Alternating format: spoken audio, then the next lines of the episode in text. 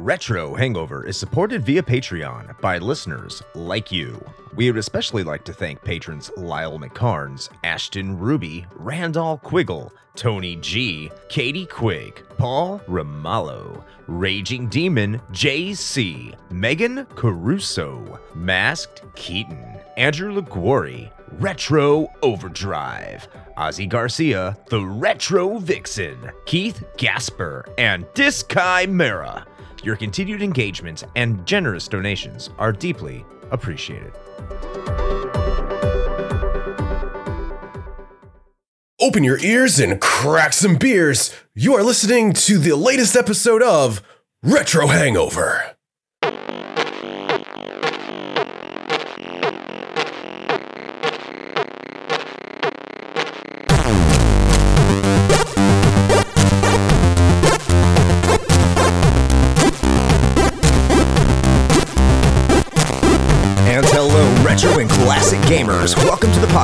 Where we slyly slither singing surprises of sinful snakes superfluously. This is Retro Hangover. I am your co host, Chris Copleen, with special guest Willie from the Grand Rapidians Play Video Games podcast. And, as always, your host, Shane. Riding Ruffian Dick Dragon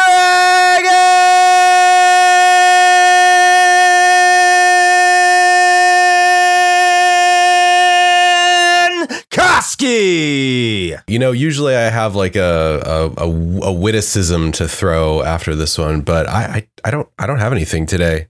I'm at a loss for words, which is unusual. Uh, I am also Yeah. at a loss for words, which is very unusual because I can keep going. Well, great.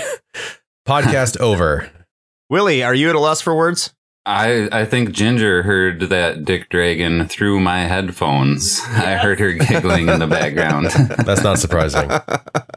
No. Ah, it's nice to have you on, back on the show, Willie. Absolute pleasure. Thanks for having me. It's my pleasure to be here. Yeah. Especially with your pedigree that we'll get into on the personal experiences when we get past the brief history. Because I think we can't have a better guest for this episode, at least in my opinion. I think you are the best one. Unless, of course, I just straight up spoil it in the show notes, which I, I might do. So. But go ahead, keep being cagey about it. It's fine. KG. It's one of those weird, quirky games that I just really got into when it was finally available here. Mm. But as we are want to do, Ah, before we get kicked off into discussing this game, because I really think that we can just get into and start talking about this one because uh, it is so interesting. But we do have to talk about what we have been playing lately. Willie, as our guest, would you please talk about you know what's been going on? What have you been playing, man? So I've been going in between my Switch and my Xbox. I picked up Elden Ring Woo! close to two weeks ago. But then I went and worked out of town and I couldn't bring my Xbox with me. So I got in like five hours one weekend and 15 hours the next weekend. And I've beaten a side boss, but I still haven't beaten like the first boss on the main story. I still haven't figured out summons. I've got so much to do to be able to even figure out this game 20 hours in. yeah. I was gonna Mm. say like 15 or 20 hours. I'm like, that's that's like the tutorial. yeah, oh, I'm getting through the tutorial. but I also have been playing uh, the Switch Sports.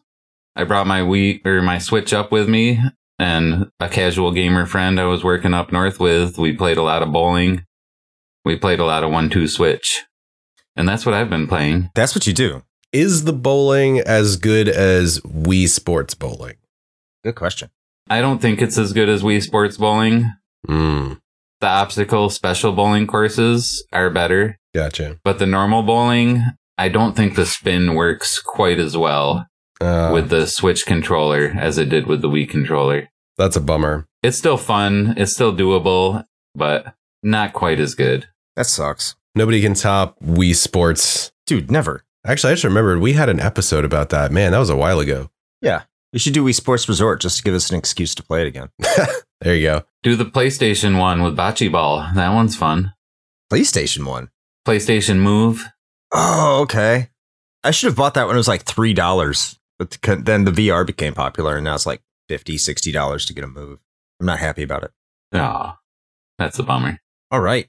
How about you, Shane? What have you been playing? Oh, me. Well, uh, actually, it's it's been a, a little bit of a, a smattering of stuff, as a matter of fact. So, the very first ladder season for Diablo 2 Resurrected is currently underway. So, I rolled up a new character for that. Um, it also kind of coincided with uh, a fairly significant patch that they put out that finally did some much needed skill rebalancing for pretty much every class in the game. Something that hadn't really been done for many, many years. And uh, in my opinion, was needed. So it opened up some some new character builds, made them a little bit more viable. And so for the ladder season, I'm trying out a Phoenix Strike Assassin, because um, usually assassins are pretty much relegated to just doing trap builds, and that's about it. So this is a nice change of pace, uh, which is pretty cool. So I've been kind of plinking away at that. Uh, I've also been playing a game called the Evoland, which has been around for a while, and it's always something that's kind of interested me, but I've never really just you know went for it and picked it up. And the Legendary Edition was on sale recently on Steam, which includes both Evoland 1 and 2. Uh, so I decided to pick that up finally.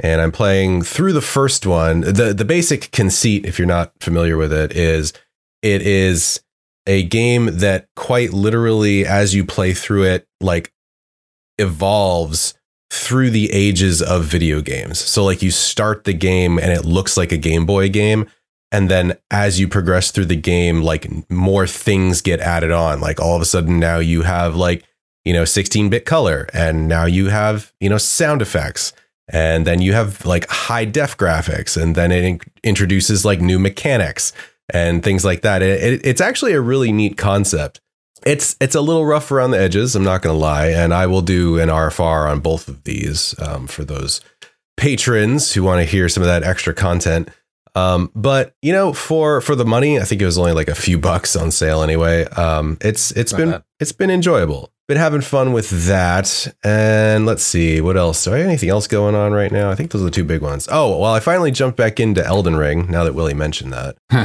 it's been like three weeks since I played. Well, better start over. yeah. Uh, well, fortunately, I didn't hit that point yet where you go, you kind of like just Gandalf it, and you're just like, I have no memory of this place. Uh, I'm not quite there yet, fortunately. So I kind of just jumped back into exploring Altus Plateau. That's where I'm at right now. Um, going into like the the capital city. So I'm still plunking away at that. I'm like what close to a hundred hours logged, I think, on that game now. Nope, over 101 and change according to Steam. So I still like hear people talk about locations they're exploring and like I still look at articles that are, oh, you know, what's a good build or where to do this or where to do that in Elden Ring. Mm-hmm. But none of the locations or words really mean anything, even after 20 hours of playing. I'm just like, okay, this is something. Yeah. Yeah, no, the, the map's huge for sure. Um, and I still got a lot of exploring to do. So uh, I think they said like the, the the the average playtime or something was between 100 and 150 hours. I think for most people. So definitely a time investment. But I think that's the majority of it. I, I kind of started playing No Man's Sky because a buddy of mine bought me a copy of it, but I've only got about an hour into it, and there's a there, there's a whole lot going on in that game. That's that's gonna take me a minute to figure out. Nice. Um, but yeah, that's that's me for right now, man. Uh, so what about you, Chris? What's been keeping you busy? So I'm progressing on my uh, very self-absorbed named uh, year of Final Fantasies. Mm, yes, which is me trying to play all the Final Fantasy and Ys games that I can this year. And in doing so, I have beaten the Final Fantasy VI Pixel Remaster, nice. which I found quite good. And of course, I did a full, not so rapid fire review of it for our patrons for the extra content. So check that out. I'm quite proud of that. It uh, goes a very brisk uh, 20 minutes, expanding on when it was like five to eight. So enjoy. Um, I don't know why I said that. Uh, the other game uh, beyond that is Ys 4 Mask of the Sun. Uh, it's not good. Oh. I, I, think that's the best way to put it. Great. Ys 4 Dawn of Ys for the PC Engine CD. I played a fan sub of that. Was excellent. I loved it. So this is not the same game, but the same game for the Super Famicom. It's an entirely different game, but they're still called Ys 4 for some reason. I'm also playing it emulated because it's a fan sub, and it's just I don't know how to put it. Um, bad. Uh, I, I don't know. I mean, maybe it's the controller. I thought it was the controller I was using because I have this Retrobit uh, Super Nintendo clone that I was using at first, and I just thought it was really stiff. So I swapped over to a Sega Genesis controller, uh, the the Retrobit Sega Genesis controller, and then it just it still didn't control quite right. And it's just I don't know if if you're doing what I'm doing, and I don't recommend you do, and playing through all these games. Uh, you can skip Ys 4 Mask of the Sun. I'm just going to beat it because it's a short game. I think I have about an hour left in it before I beat it. But um there's just so many problems with it. I could understand people hating bump combat after this game. If especially if if you didn't like bump combat in Ys Book 1 and 2, you're going to take your controller and throw it through a window if you try playing this game. It's Hmm. avoid it. Uh the the plot's terrible, the music is the music's okay. The graphics are nah, and uh the the control is absolutely abysmal. So um that's that's what I've been playing. I I think I'm going to try to play something good next uh because I, I need a palate cleanser because the uh, Eiyuden Chronicle Rising game came out on the Xbox Series X. So I'm looking to tackle that because I'm a backer of that game and I, I got a download code for it. So it's not a Game Pass thing and you can't play it on Game Pass, but I own it forever. Well, and, or until my hard drive dies. And uh, so I think I'm going to take the opportunity to play that before the main game comes out. And it seems So I look like forward to that. I don't know. It seems like just through vicariously experiencing these games through you, it seems like the the Ys series is like incredibly hit or miss. No, no pun intended. Ys does not sound like it's for me. I would say that's incredibly fair. I think I have played some very, very good games, some just above average to good games, and then this one. So, generally speaking, they are above average good games. This is the first one I've played, which is just no, just hmm. absolutely not. There you go. That's your rapid fire review. No. no. Well, I suppose we probably ought to start talking about the thing that we're all here for today, which, in case you somehow managed to start listening to this episode and did not read the title, um, congratulations. That's actually impressive. Uh, it is, in fact, Sin and Punishment for the Nintendo 64 gaming console. And here to tell you a little bit of history about Sin and Punishment is Chris. So, Chris, please take it away.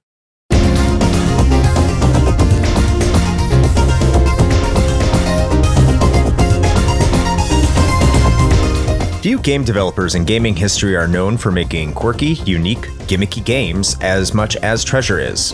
Always looking to expand or have a different angle at creating games within their era, Treasure had long been known to create quality experiences outside the norm of gamer expectations. This approach to game design finally caught the attention of Nintendo in 1997.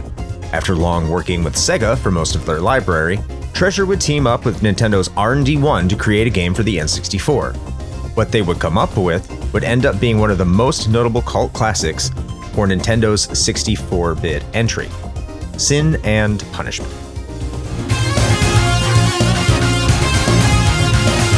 In 1997, Treasure pitched an on rail shooter inspired by the design of the N64's tripod controller. After the N64 launched, Nintendo had tried to pitch the versatility of the controller, showing various ways of holding it from a left and right position. However, due to Mario 64's immense popularity, most developers and gamers gravitated towards using the right position, having the left position, with the D pad and the L button, largely underutilized. Treasure wanted to make a game that took advantage of holding the controller in the left position. As Nintendo saw how the controller was being used for most gaming experiences, they advised Treasure against such a philosophy. Treasure, being Treasure, acknowledged that it could feel unnatural, but went ahead with the game anyway. Early development would be rough, only having what would basically amount to a skeleton crew of four team members. Radiant Silvergun alums Atsutomo Nakagawa, head programmer, and Yasushi Suzuki, character and enemy designer, as well as Nintendo's Hitoshi Yamagami.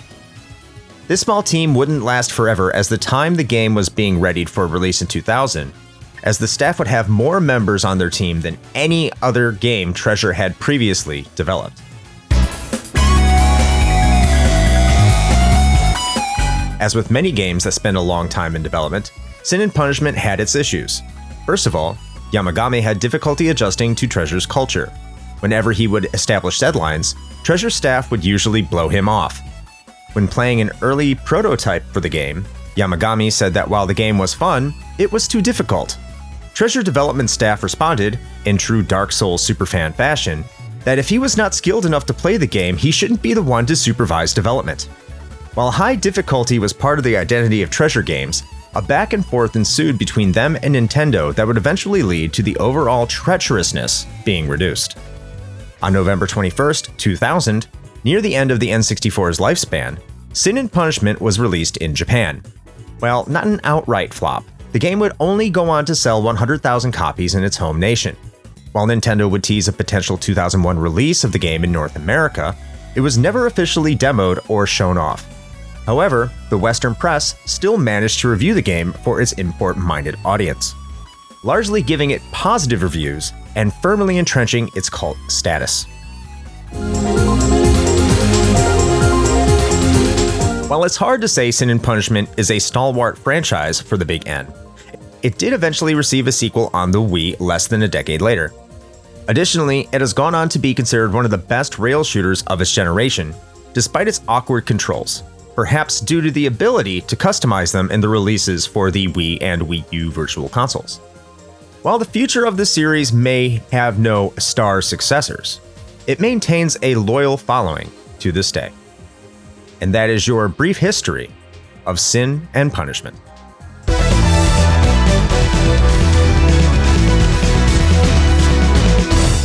Thank you, Chris, for that brief history. I, uh, I I see what you did there at the end. Very clever. There we are. Also, can you just imagine the like cajones on those guys to just be like, well, maybe if you suck at our game, you shouldn't be leading things.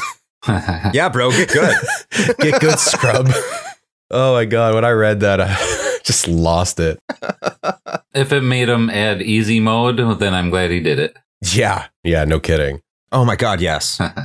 By the way, shout out to the people who care. I'm drinking Budweiser Select today. Ah, So uh, that that was the beer on sale. Oh, There you go. cheers. I've got a Hamm's. That was the cheap beer for me. Hell yeah, brother. All right, let's get into this episode. Let's tear this wide open. And you know what? Usually we start with the person with the most amount of experience with this game last, but we got to we got to open this up and just let everybody know uh, what's so special about you being Hunter Willing. Not that we wouldn't mind you on here anyway. I think you just having you here is great, but you have to give your personal experience with this game because I think that's just that's super interesting. So Willie, go ahead and take it.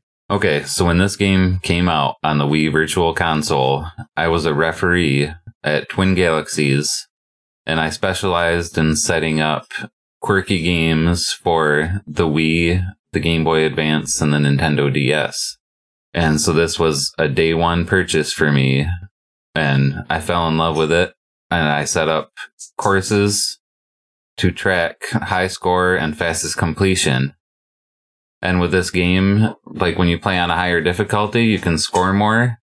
There was no need to set up different variations. It was just a fastest completion and a uh, high score.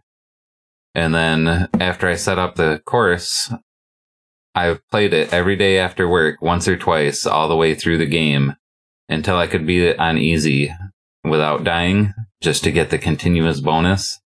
But it was such a unique like run and gun not dual shooter but like a first person run and gun. A fancy version of the contra stages that everybody loves you know? Mm-hmm. after about two months of practice i set the world record for fastest completion and high score in one run saved the earth mailed off a vhs cassette tape of the run to another referee for them to verify nice. that's how we did it back then That record still holds to this day, correct? yeah last time i looked the record was still up. It's verified by Twin Galaxies and Guinness, so it counts as a world record, even though the game had online leaderboards where I was like thousands of places down. Hmm. So I'm not really the best in the world at this. I was just the only person to have it verified by this body of record verifiers. So you are the official record holder then. Yes, according to Guinness and Twin Galaxies, I am the official record holder. Yeah, I mean that's that's still cool as hell. Like I don't I don't care about what the leaderboards say. Like you've got like official verification.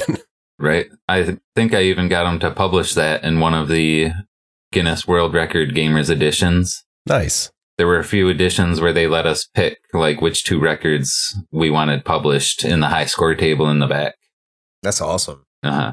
This was all records that you got on the Wii, or is it the Wii and Wii U? These were all on the Wii, running through a VCR to my tube TV. That's still that's that's amazing, man. That's so cool, man. You had to play with the classic controller on the Wii, so that's my preferred one.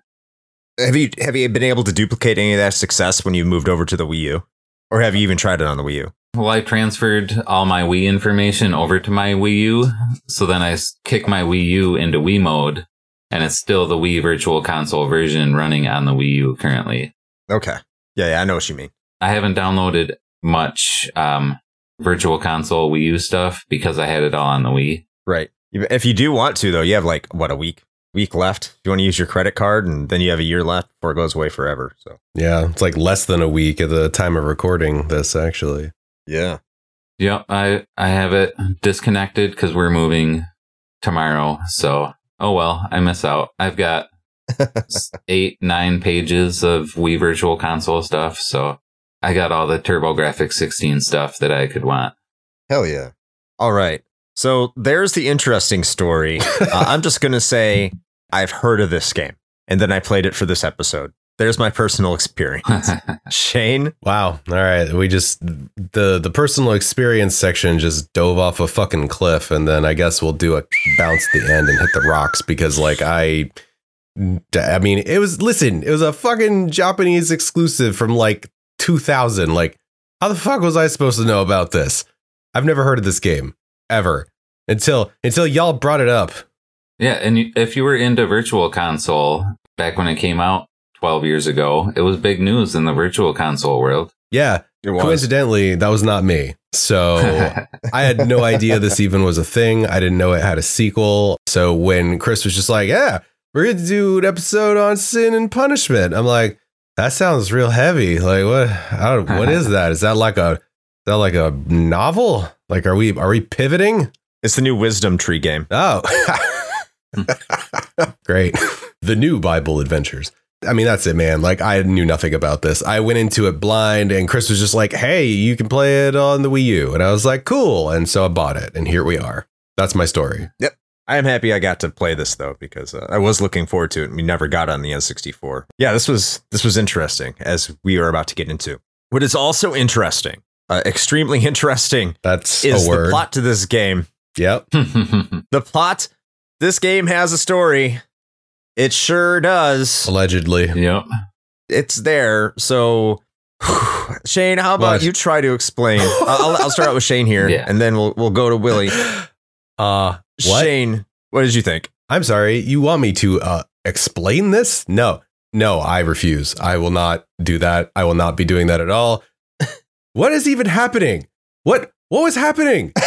the entire time I played this game, my wife was sitting next to me on the couch. She actually she got home from work and I had just started it up, and she's like, "Oh, what are you playing? I've never seen that before." And I was like, "Ah, it's Sin and Punishment. Oh, we're playing this for the." For the show, it's this like, you know, rail shooter game from the N64. And she sat down next to me and watched my entire playthrough. And both of us, the entire time, every cutscene or pretty much almost every piece of dialogue, we were both kind of just, just looking at each other like, are we high? What the fuck is happening? What is anything? What are these people talking about?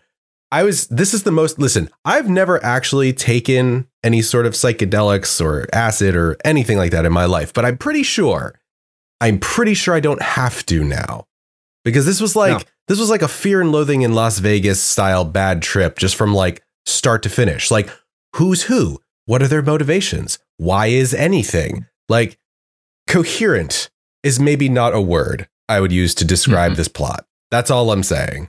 So, Willie, can you tell us what's going on? Yes, please enlighten me. It reminds me a lot of the movie Akira, Hmm. but I think it was kind of inspired by Akira, but it's even more obtuse. Yes. There's two humans who escape from a prison, and there's some kind of like evil power uh, that is fighting humanity and like setting off Akira esque, nuclear esque bombs. And your person transforms into like a giant Gundam because they have like, is it Achi's blood? Yeah. Something like that. Yeah.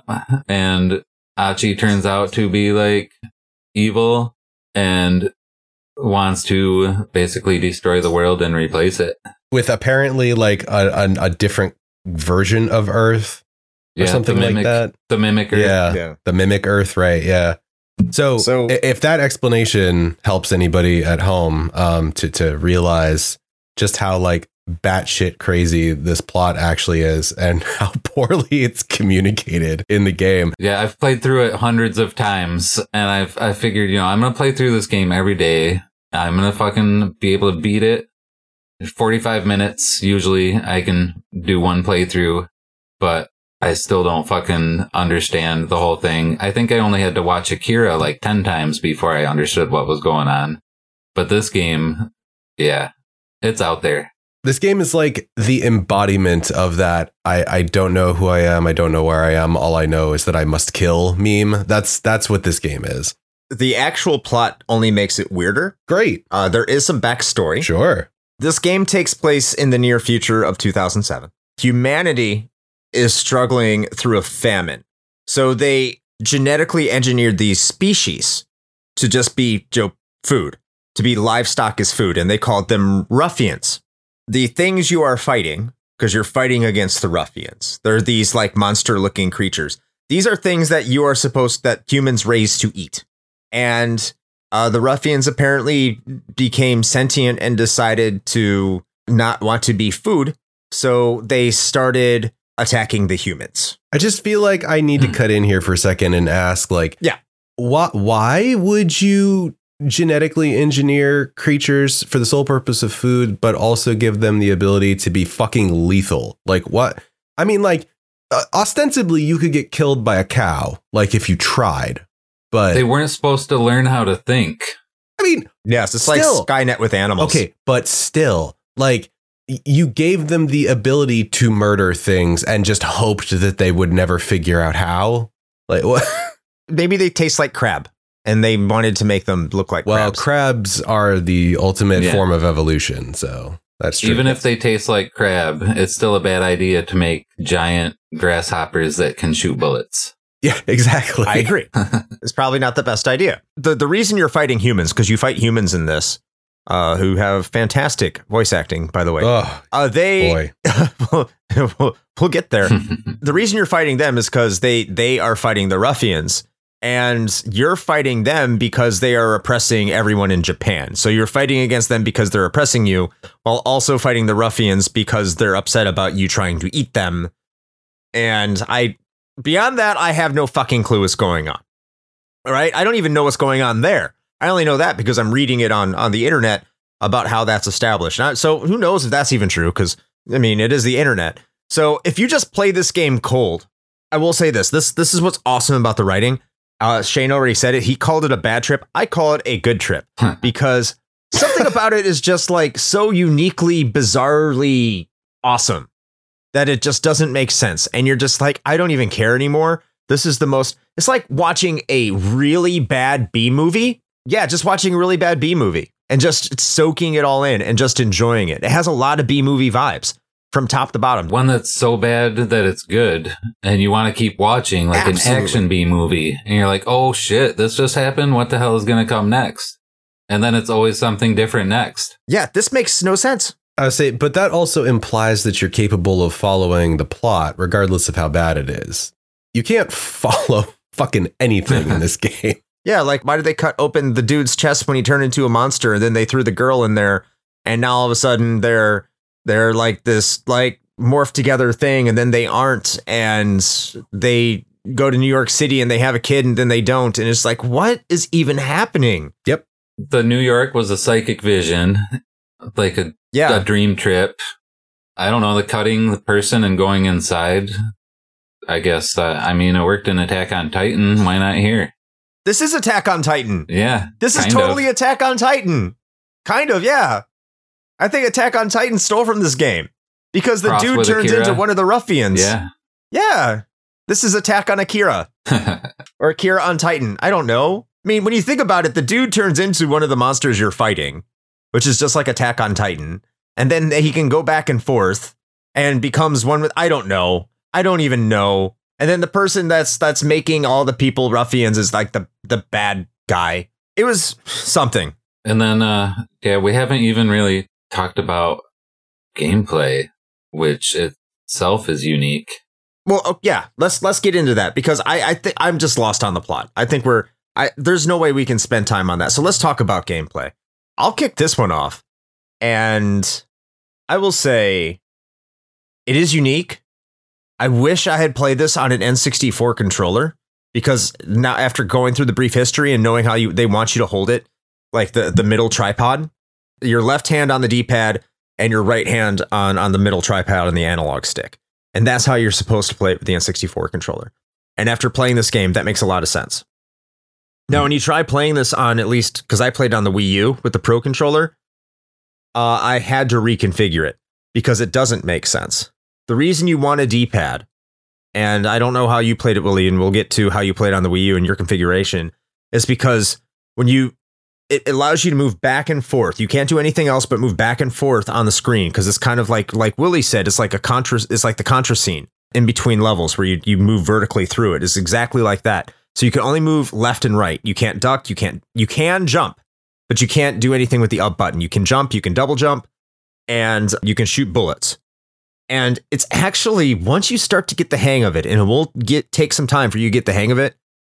Oh my god, is it so much fun. I it's it's just it's like an action-packed rail shooter. And then the same button that you use to shoot. If someone is close to you, you let go of the button and tap it, and you swing a sword with the same button. Yes, and you need to know how to use that because there there are instances where you got to deflect like bullets and missiles back at the enemy, and that's extremely satisfying. Uh huh. You don't sound like it's satisfying, Willie. That was me. You're just- no, for sure that Oh, that first boss is Oh. awesome. If you like lock onto the weapons with the, uh, you can switch your main bullets from lock on mode or power mode. yeah. And then if you're in a place where you can deflect, you use lock on and then it deflects the bullet right to where you're locked onto. That is awesome. Yeah, it took me a while to realize that in order where your missile was going when you deflected it depended on where your cursor was.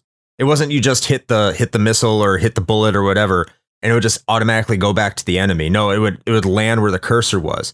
And once I learned that, it be, the game became way easier and, and way better to control. Mhm. And especially if you know how to dash and you do the you know the, the double movement. So, what was your what was your control layout for you, Willie? How how did you put it on the classic controller? So yeah, the classic controller for the Wii is basically like a Super Nintendo controller with uh two offset analog sticks added onto it.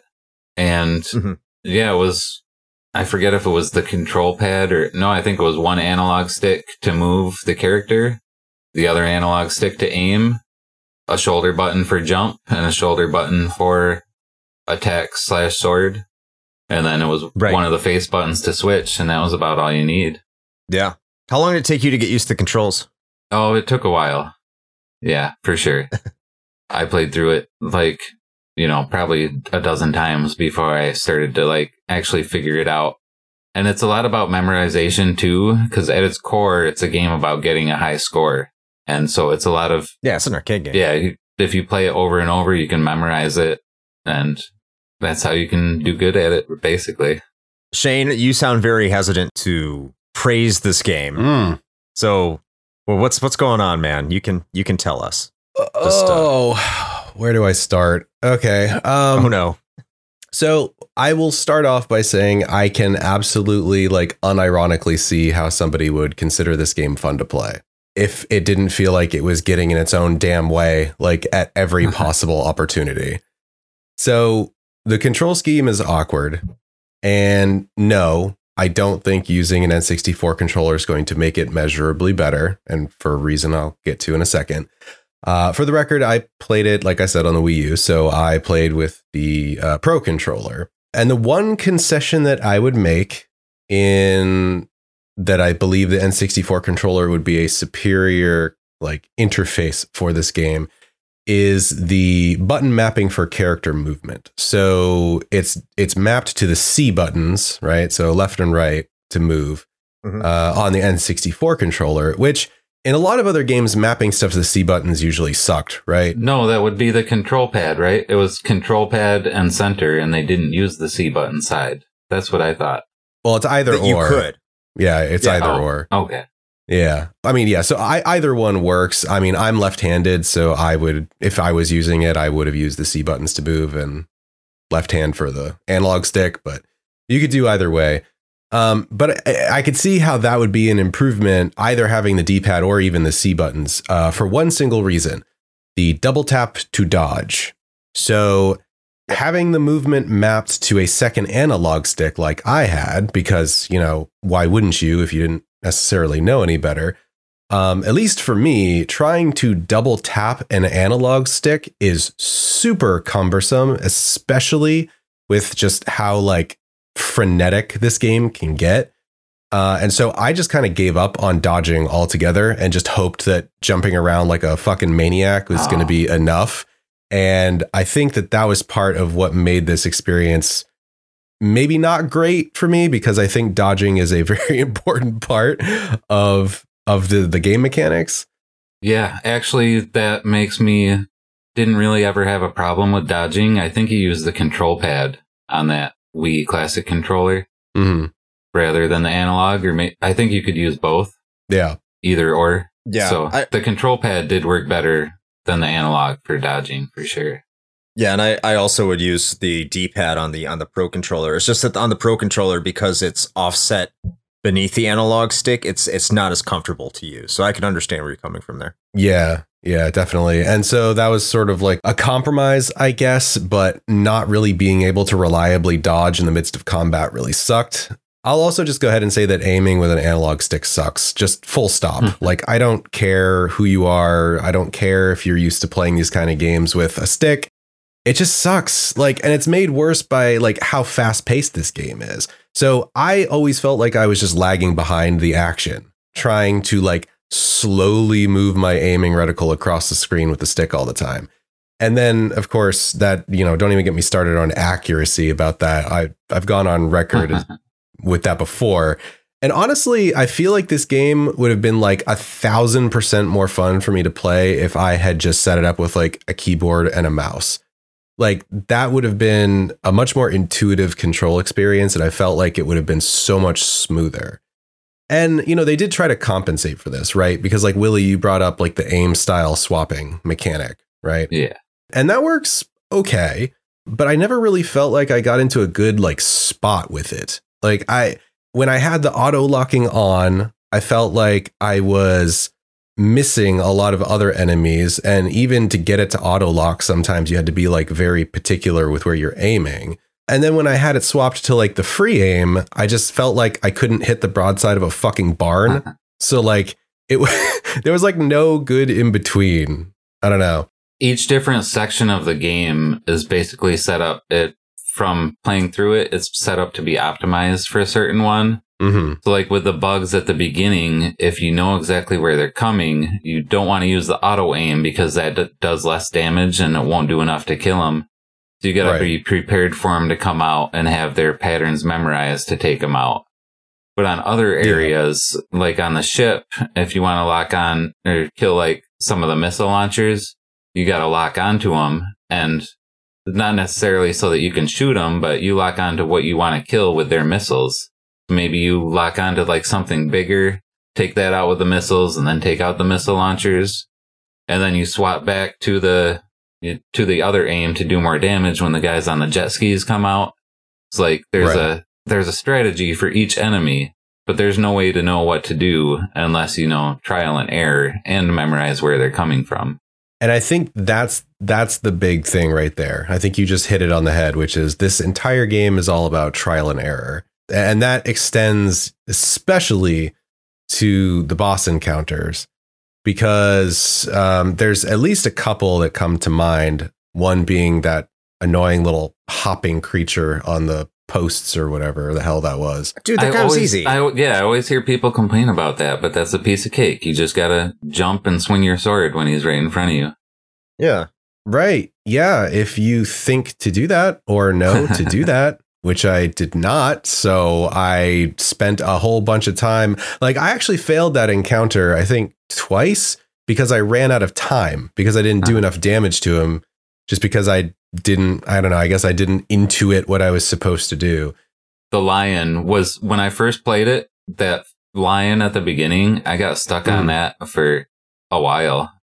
See, the one that I actually got stuck on was when you're falling in the sky and you have to like hit the, what is it, the meteor or something before it hits the ground. That was a pain in the ass. That's my least favorite spot.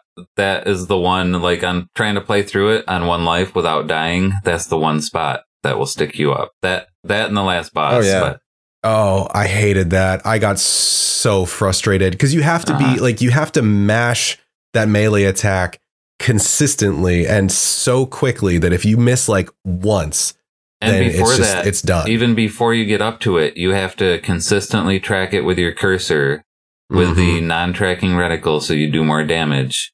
And you have Yeah. to hit it Yep. for like a, I don't know, 30 second flight, 40 second flight. And then when you get up, you have to mash the sword. And the thing that I noticed is that the the speed at which you're required to mash that like melee attack, you can't like even with the N64 controller because I'm sure most people listening to this know how that feels, right? It's like a it's like a gun trigger. You can't just hold that naturally and move your finger like pressing the Z button. Your your finger doesn't go that fast. Like I I was sitting there No. with that pro controller and I had That's to hold point. it in one hand and then take my other hand and just like slap the button as fast as I Yep, could. exactly. That's what I did too. I I, didn't- put my one hand on the side, and when I got to the end of that, and I just like smack it really fast, smack the shoulder button. I'd like that sound effect, by the way. It's hot. that was good. Somebody's like stirring macaroni. See, this is this is where I'm, I'm going to have a bit of a disagreement with you guys. I didn't have any of these issues. Now, I did have an issue with the meteor boss, but in terms of taking out these bosses, I think I'm maybe more than with Willie than Shane here. I think the game does a really good job of teaching you how to use the tools at your disposal. I absolutely gives you- disagree. Hundred Okay, percent. we can disagree. We can disagree. I think it did because it, it gives you enough time that if you look at the boss's life bar and it shows you, it will let you know if you're not doing enough damage. So there's an example of this when you're when you're chasing something through a tunnel, and if you keep shooting at it, you're going to realize why isn't this boss's life bar going down? And you keep running into these things that are going down the tunnel that you shoot at, they die really quickly.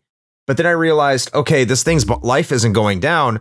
What else can I do to to harm it? And so I was like, well, I have my sword attack. So I started hitting these things with the sword uh, to the boss, and it started doing a lot more damage. So the game does give you hints that if it's not being damaged in the way you think it should be damaged, that there is another method to do it, and th- that that method generally is not very difficult to find out if you know the game's core mechanics. The only time I had a like I couldn't figure out for the life of me what to do, and I still don't think I'm doing it right, was at the very final boss. And then I think I finally figured it out. I'm I'm not sure. Uh, I mean, Willie, you're the expert. You let me know. Is instead of using the power gun, because I was using the power gun the entire game, I never used the lock on for anything until I got to the very last boss, and then I could not beat it with the lock on one. I had to. I mean, with the with the with the manual gun, I had to use the lock on gun. And then once I used the lock on gun, the final boss is almost a breeze.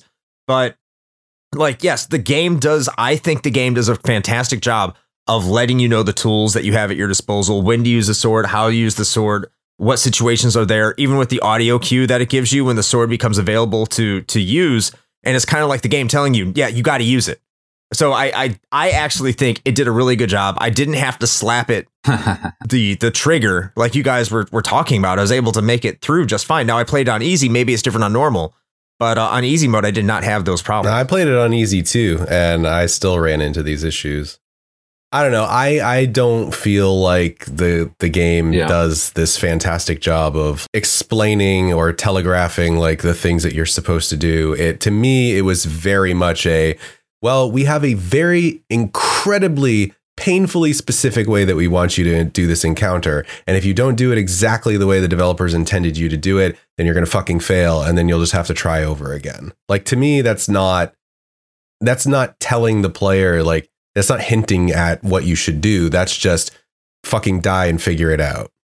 Right. That's what happened to me on that uh, lion boss at the beginning. Once you know what to do, it's easy. But at first, I was trying to kill it by just shooting it and dodging the bullets. Right. I didn't know that I had to run up to it and hit it with a sword and Mhm. kill it by knocking it off a cliff rather than taking all its energy down. I was trying to take its energy down.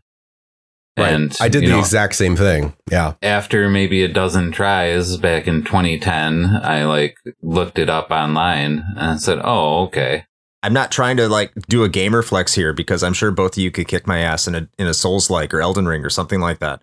But when I figured out I wasn't doing damage to the guy within like the first five seconds, I was like, I want to see what the sword does, and then I saw it reflect back. It, it does. It gives you cues.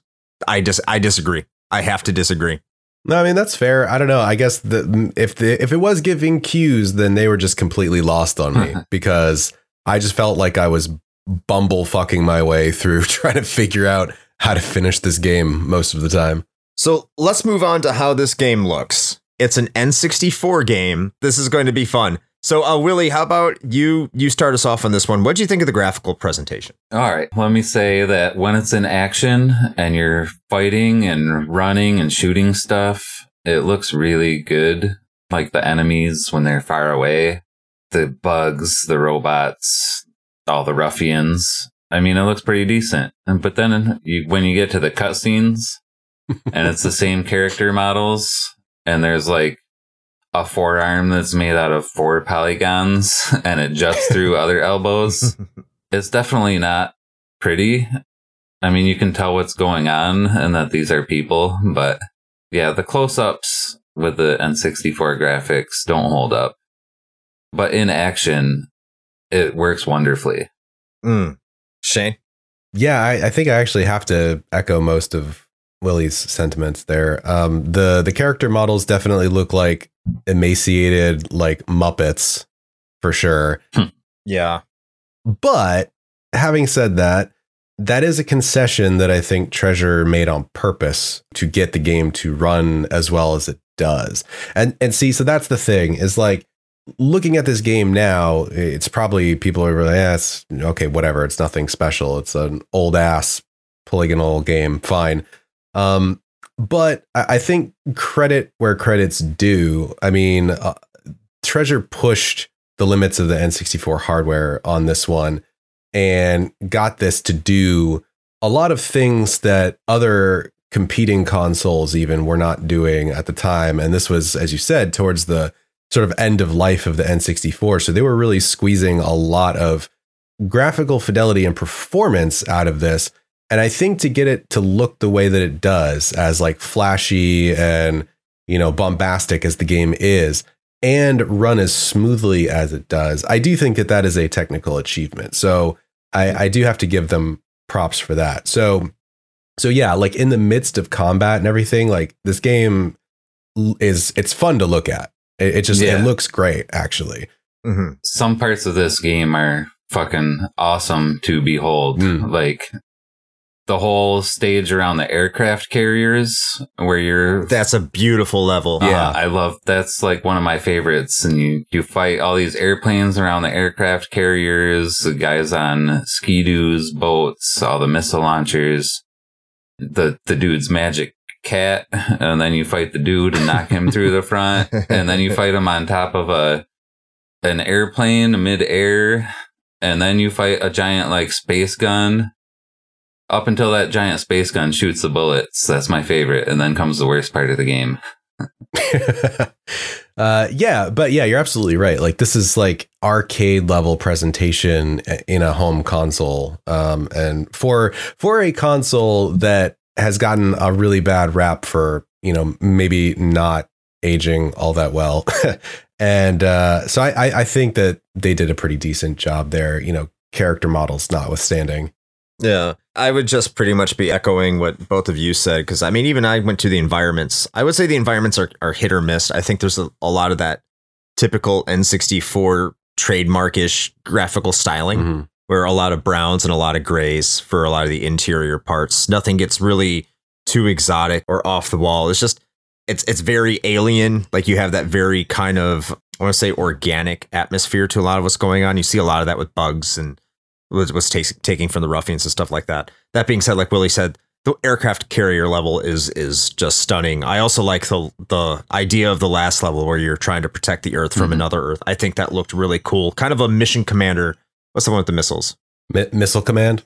Missile command. It's Yeah. a, like a missile command throwback. I really got a feel for that, and it was it's like a real big homage to just arcade games in general. And it, it is an arcade game, and it translates that into the way it looks. Another thing I really liked, and I don't know if you noticed this, Shane, Mm. but the Wii U version looks really pretty. I mean, it really brings out the flaws of the N64. it's it's hardware just because of the shading that's on the characters, the the way they look. They looked really aged, but they are really upresed. It looks clean. Yeah. I don't think you could get that on on a standard definition look, uh, at least on a on an HD TV, because I know that the Wii U has some difficulties with that, uh, particularly with Wii games. But I think, like, yeah, they they put some effort into the Wii U version of this, including translating a lot of the scores, which you know the N64 version was all in katakana. I don't know if that's the same way with the Wii version, but like everything's in English except for the translation at the bottom. Yeah, that's crazy that this was a Japanese only release on Nintendo 64 with an entirely English uh, voice track with Japanese subtitles. Yeah, and we'll get into that. Okay. All right, we'll get into it. Yeah. Yeah, yeah, yeah. Because we're we're right about there. In fact, yeah. Let's just let's just roll into music and sound because I think we covered everything with the graphics. So Willie, I hate to cut you off and then say like let's roll right into it. Stop. Oh, Now what go. was I saying? now go. It was never released in English or in the Western market, even though it was in English. Even it seems like they wanted to release it in the Western market by going that route, unless they were going for like you know the the movie feel of like watching American movies with subtitles. Yeah, But it's so anime that that seems weird to to do it that way. you had a couple games like that uh, that didn't come over. Well, I can only think of one really, but I know there was some some other ones. Deep Fear for the Saturn was another game like that, where the entire game was recorded in English, but I mean, there was a PAL release, of course, but it never came out in the United States. Uh, so y- you did have games where they they did this weird thing where they recorded the game in English and never came out in the West because you have to remember, like I think Resident Evil in Japan is all ha- all has English voice acting as well. Like all, all the voice acting we got here in the United States, that that was the same that was in Japan. So it's it is interesting. It, it is an interesting trend. But that being said, the voice acting here is awful. It's a It is total dumpster fire. Yes. Uh-huh. and amazing because of it. I, I don't know if you share my sentiment, but Oh, I, I love it because it's so bad. I do. I don't it's know, like man. House of the Dead level camp almost. It's worse. It's worse. I love it. Worse than House of the Dead? I don't know. Yes, I would say so. I, yes. I would agree, Shane? but like House of the Dead was to me, House of the Dead is that like it's so bad that it's good, like you know, B Yes, movie so schlocky, this. terrible line reading. I, I don't I don't think this was. This felt like they put someone who had never seen a microphone before into a booth. And I don't know. I it didn't it didn't have the same feel for me. I don't know. It just felt cringy the the entire time. I loved it. That's why I loved it. I love the cringe. I live for the cringe. Give me the cringe. Willie, here's why it's worse than House of the Dead. And again, and when I mean worse, I mean I like it more. Okay. because it is worse objectively is because it seems like they are trying to take themselves more seriously. Like there is actually an effort to try and tell the player something through some conveyance of plot, something meaningful. And it's just the, the way the voice acting is executed makes me take this not seriously at all. I had to crack up, especially when you hear lines like, you have my blood or something like that. It's just like, what is even, first of all, with a bonkers ass plot that they want you to take seriously with horrible voice acting, it's the complete package. It is the complete package. And nothing tops that. Yeah. Wait, are you my child? What year is this? Yes, it's great. I love it. I didn't know that Airan was supposed to be was supposed to be a woman in the game either. Like it was Saki and Airan were like Yeah. man and woman. So it was like mommy. I'm like Oh, Okay. we had that same exact moment. Brianna was just like, wait a minute, that's a woman? I was like, uh, apparently. I don't know. I'm just finding this out as well. So, well, then I noticed the spaghetti string straps. I mean, listen, man, it's a Japanese game. That doesn't mean anything. That's the the gutter punk Akira aesthetic. Airan reminds me a lot of Kaori. I need to go watch Akira again. Can only remember Kaneda and Tetsuo. I love it. I love the voice acting. It's so it's so bad. Ugh. uh, I enjoyed the voice acting. The sound effects are good. The music, I mean, it's good background music. It doesn't really stand out to me. Yeah, we never talked about the music, and I, I, that's because I 100% agree with you, Willie. It doesn't it doesn't stand out. I, yeah. I think the main reason for it is because you're focused on everything than the music, other than the music. Yeah. With all the action that's going on on the screen, it's hard for me to like jam out and just really get into it. I'm like, I don't want to fucking die. Please don't kill me. And it's never repeating Yeah. patterns. It's like there's this part of the game, and then the next part of the game, and then the next part of the game. Yeah, and everything's always changing and the next pattern is different and there's not it's not like you get into a groove you got to anticipate what's coming next yeah. What'd you think of the music, Shane? Uh, yeah, I, I think we all had the same thoughts. Actually, it's a lot of like, it's it's a lot of stuff that you would probably hear out of just like any sort of generic arcade cabinet. It's like a bunch of like guitar wanking butt rock or like electro synth stuff, which is fine. Like it actually works for this type of game, and it you know it, it sets the tone appropriately. So it's not necessarily a knock on it or anything. It's just not like it's not anything particularly memorable. Like I'm not gonna go track down the Sin and Punishment soundtrack and listen to it, you know, in the car or something. Yeah. Um, but it's it's fine. Which you know, this is another reason that I'm actually, re- and maybe I missed something. So maybe somebody can keep me honest here. But I am genuinely surprised that this was not an arcade game. This this was just exclusive to home consoles, right? correct it was never an arcade Yeah. game That's insane to me. Yeah Absolutely. It's an arcade game. even the length of it too once you get it down you can beat it in less than an hour you can do that in an arcade game Yeah, even me being bad Yeah. at the game, I think I did it in about an hour and 20 minutes or so. Yeah. When you think about it, there's a lot of Space Harrier here and a lot of wild guns, Mm-hmm. Yeah. and which is which is right up my alley, and I love that. Even though I'm terrible at Space Harrier and wild guns, I did not find this game too too terribly difficult. I, pre- I probably would if I put it on normal, but so can i ask you too what was your favorite part of the game Favorite part? I would say the aircraft carrier is mine. Yeah, actually, yeah. I, I was trying to think if there was something else that would top that. I, I will say that I kind of felt like the carrier section went on for maybe a little too long. Yeah I would agree to that. But overall, uh, yeah, no, I think just the varied mechanics and everything keeping interesting and just like the dynamic nature of that level, it's just like you could play like just that level and I think you'd have a really great time. Like that's a perfect showcase of what I think this game does right. and you can do that in practice mode you can just go play that one stage Well, see, there you go. and yeah That, that is how I want to experience this game if I ever played it again. just go play that level. I think my favorite part is destroying the space gun. That's one part where you gotta like strategically switch between like the lock on, which is weaker, but you need that to take out some of the guns, but then you gotta switch to the stronger one in certain areas, taking out up until the shit fires, and that's probably my least favorite part.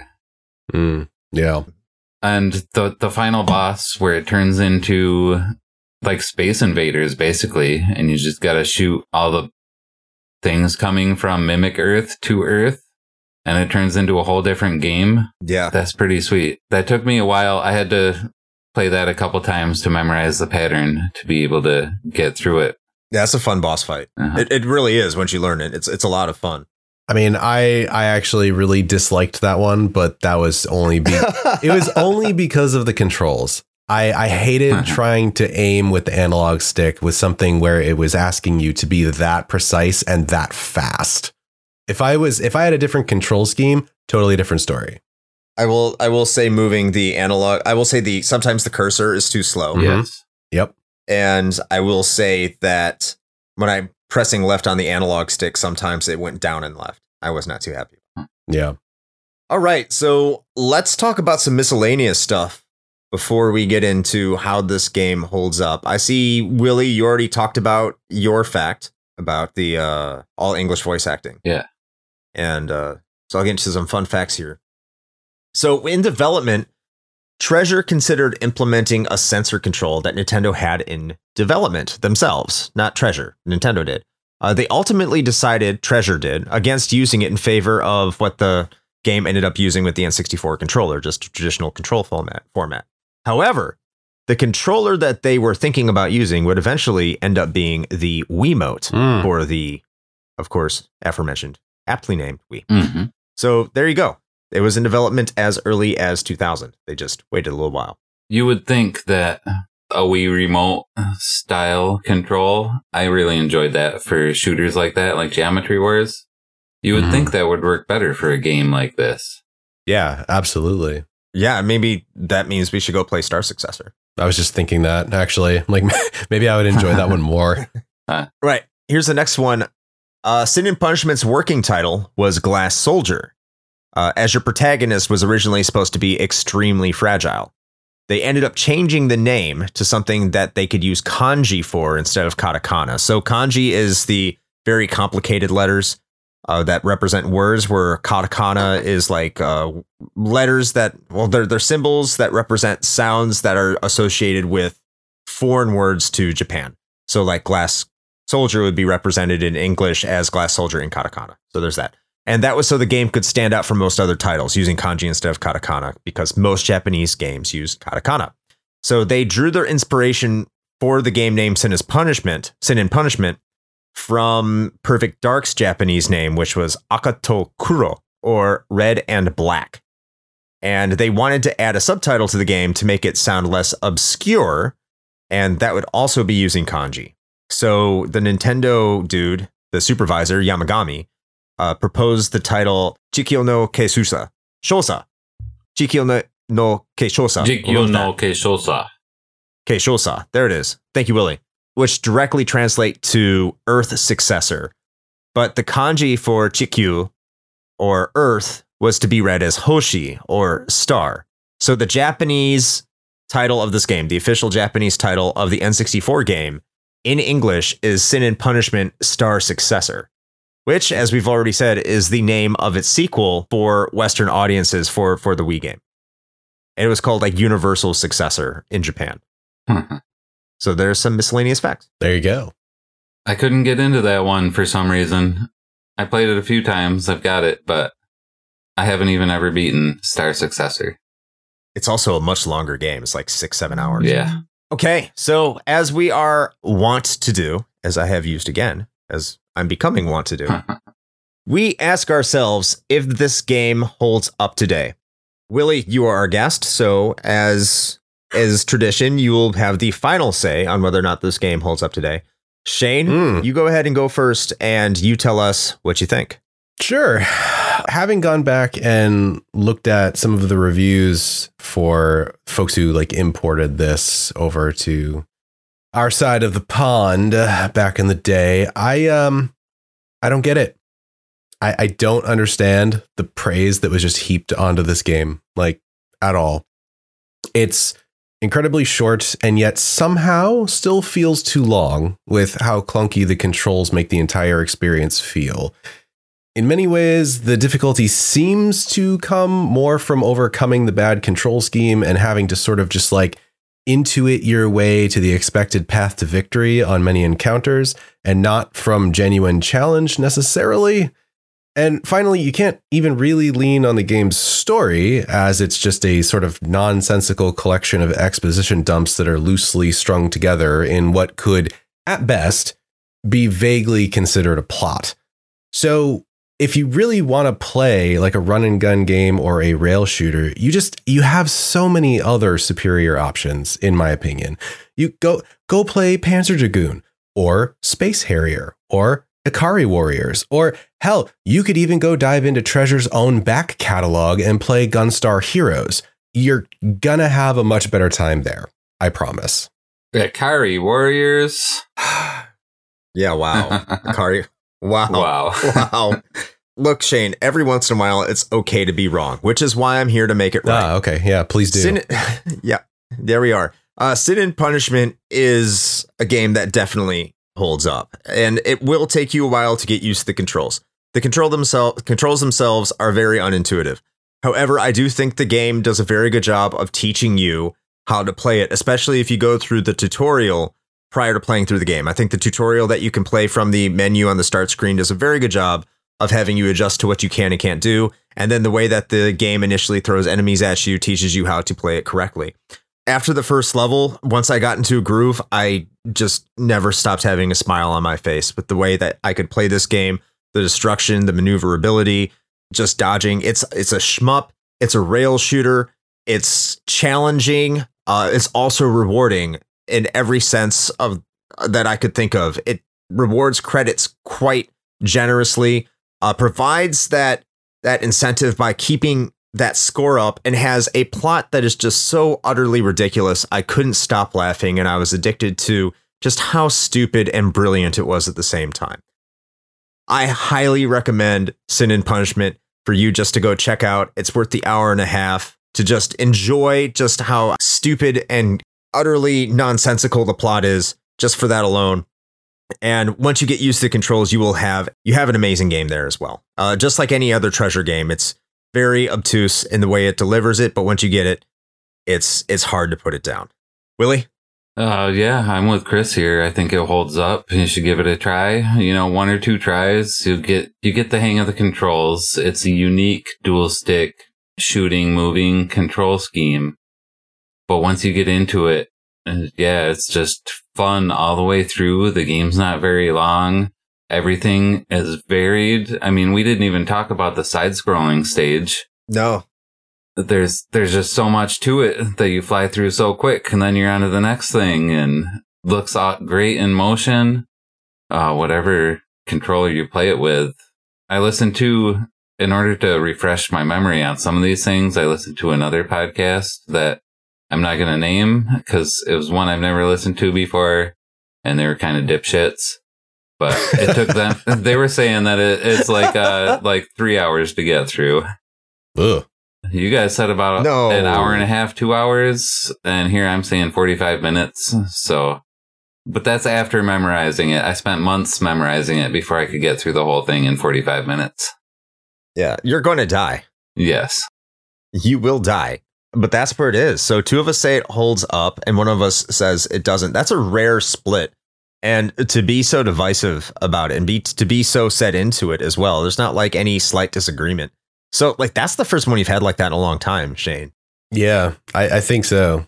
But on my on my approve, I do want to put a caveat on there that you have to be into arcade high score games and you have to want to like if you get into it and figure it out, you'll have to want to try it over and over again and that's where you really get your enjoyment. It's not from the first few playthroughs. It's once you get into it and you redo the same levels and memorize it, that's when it gets really fun. I would wholeheartedly agree with that. Yeah, definitely. You have to have an arcade mindset going into it. Mm.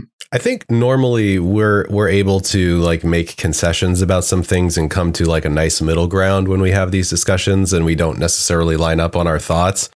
This no this is one hyper specific hill I am willing to fucking die on. I I do not like this game at all. It's fine. it's not for everyone. I, I can treasure games usually are not. They are very divisive in terms of whether people love them or not. You have mega fans or you have people that are just like, I don't get it. And this is a, just this is a treasure game. This is exactly what they do. They make very quirky, unique games that don't apply to everybody, and some are classics and some aren't. And this one, it's the same way.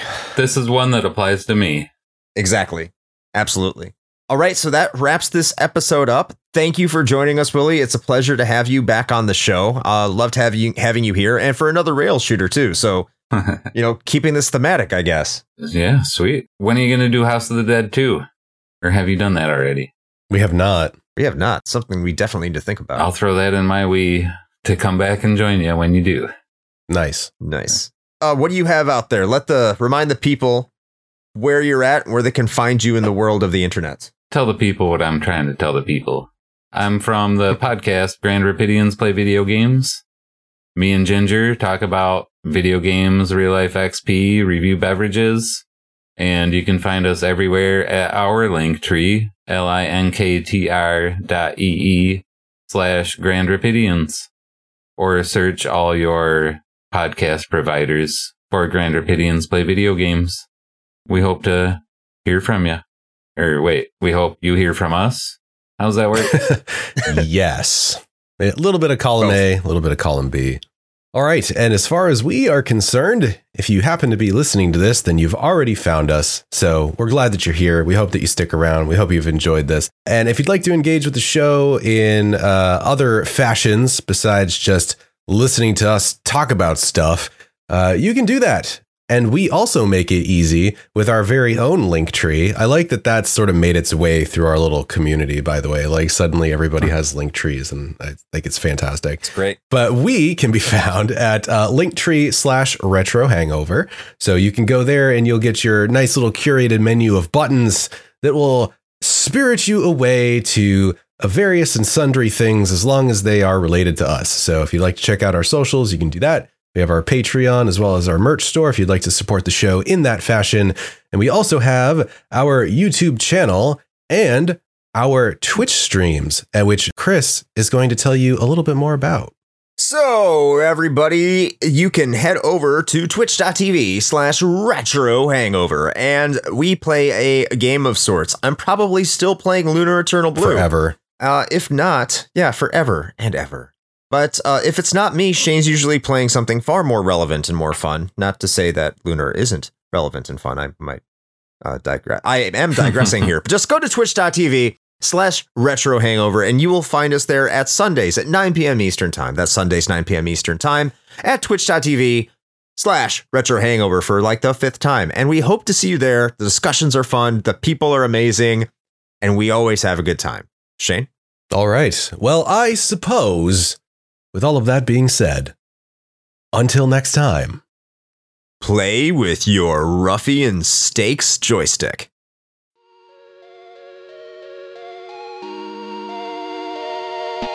Shane here with a quick message. You know, the one rule Chris and I have always gone by regarding advertisements is this it has to be something we use and can personally vouch for. If you know me, you know I love coffee and Bones Coffee Company has been my go to for home brewing for quite some time now.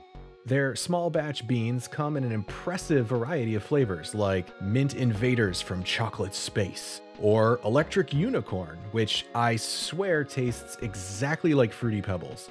And the best part? No added sugar or calories involved, just natural flavors infused right into the beans themselves. Build your own sample pack of five 4 ounce bags to find out which flavors speak to you, or jump in headfirst with full 12 ounce bags. They've even got K cups. Step up your homebrew game with Bones Coffee by visiting bit.ly slash RHP Bones. That's bit.ly slash RHP B O N E S.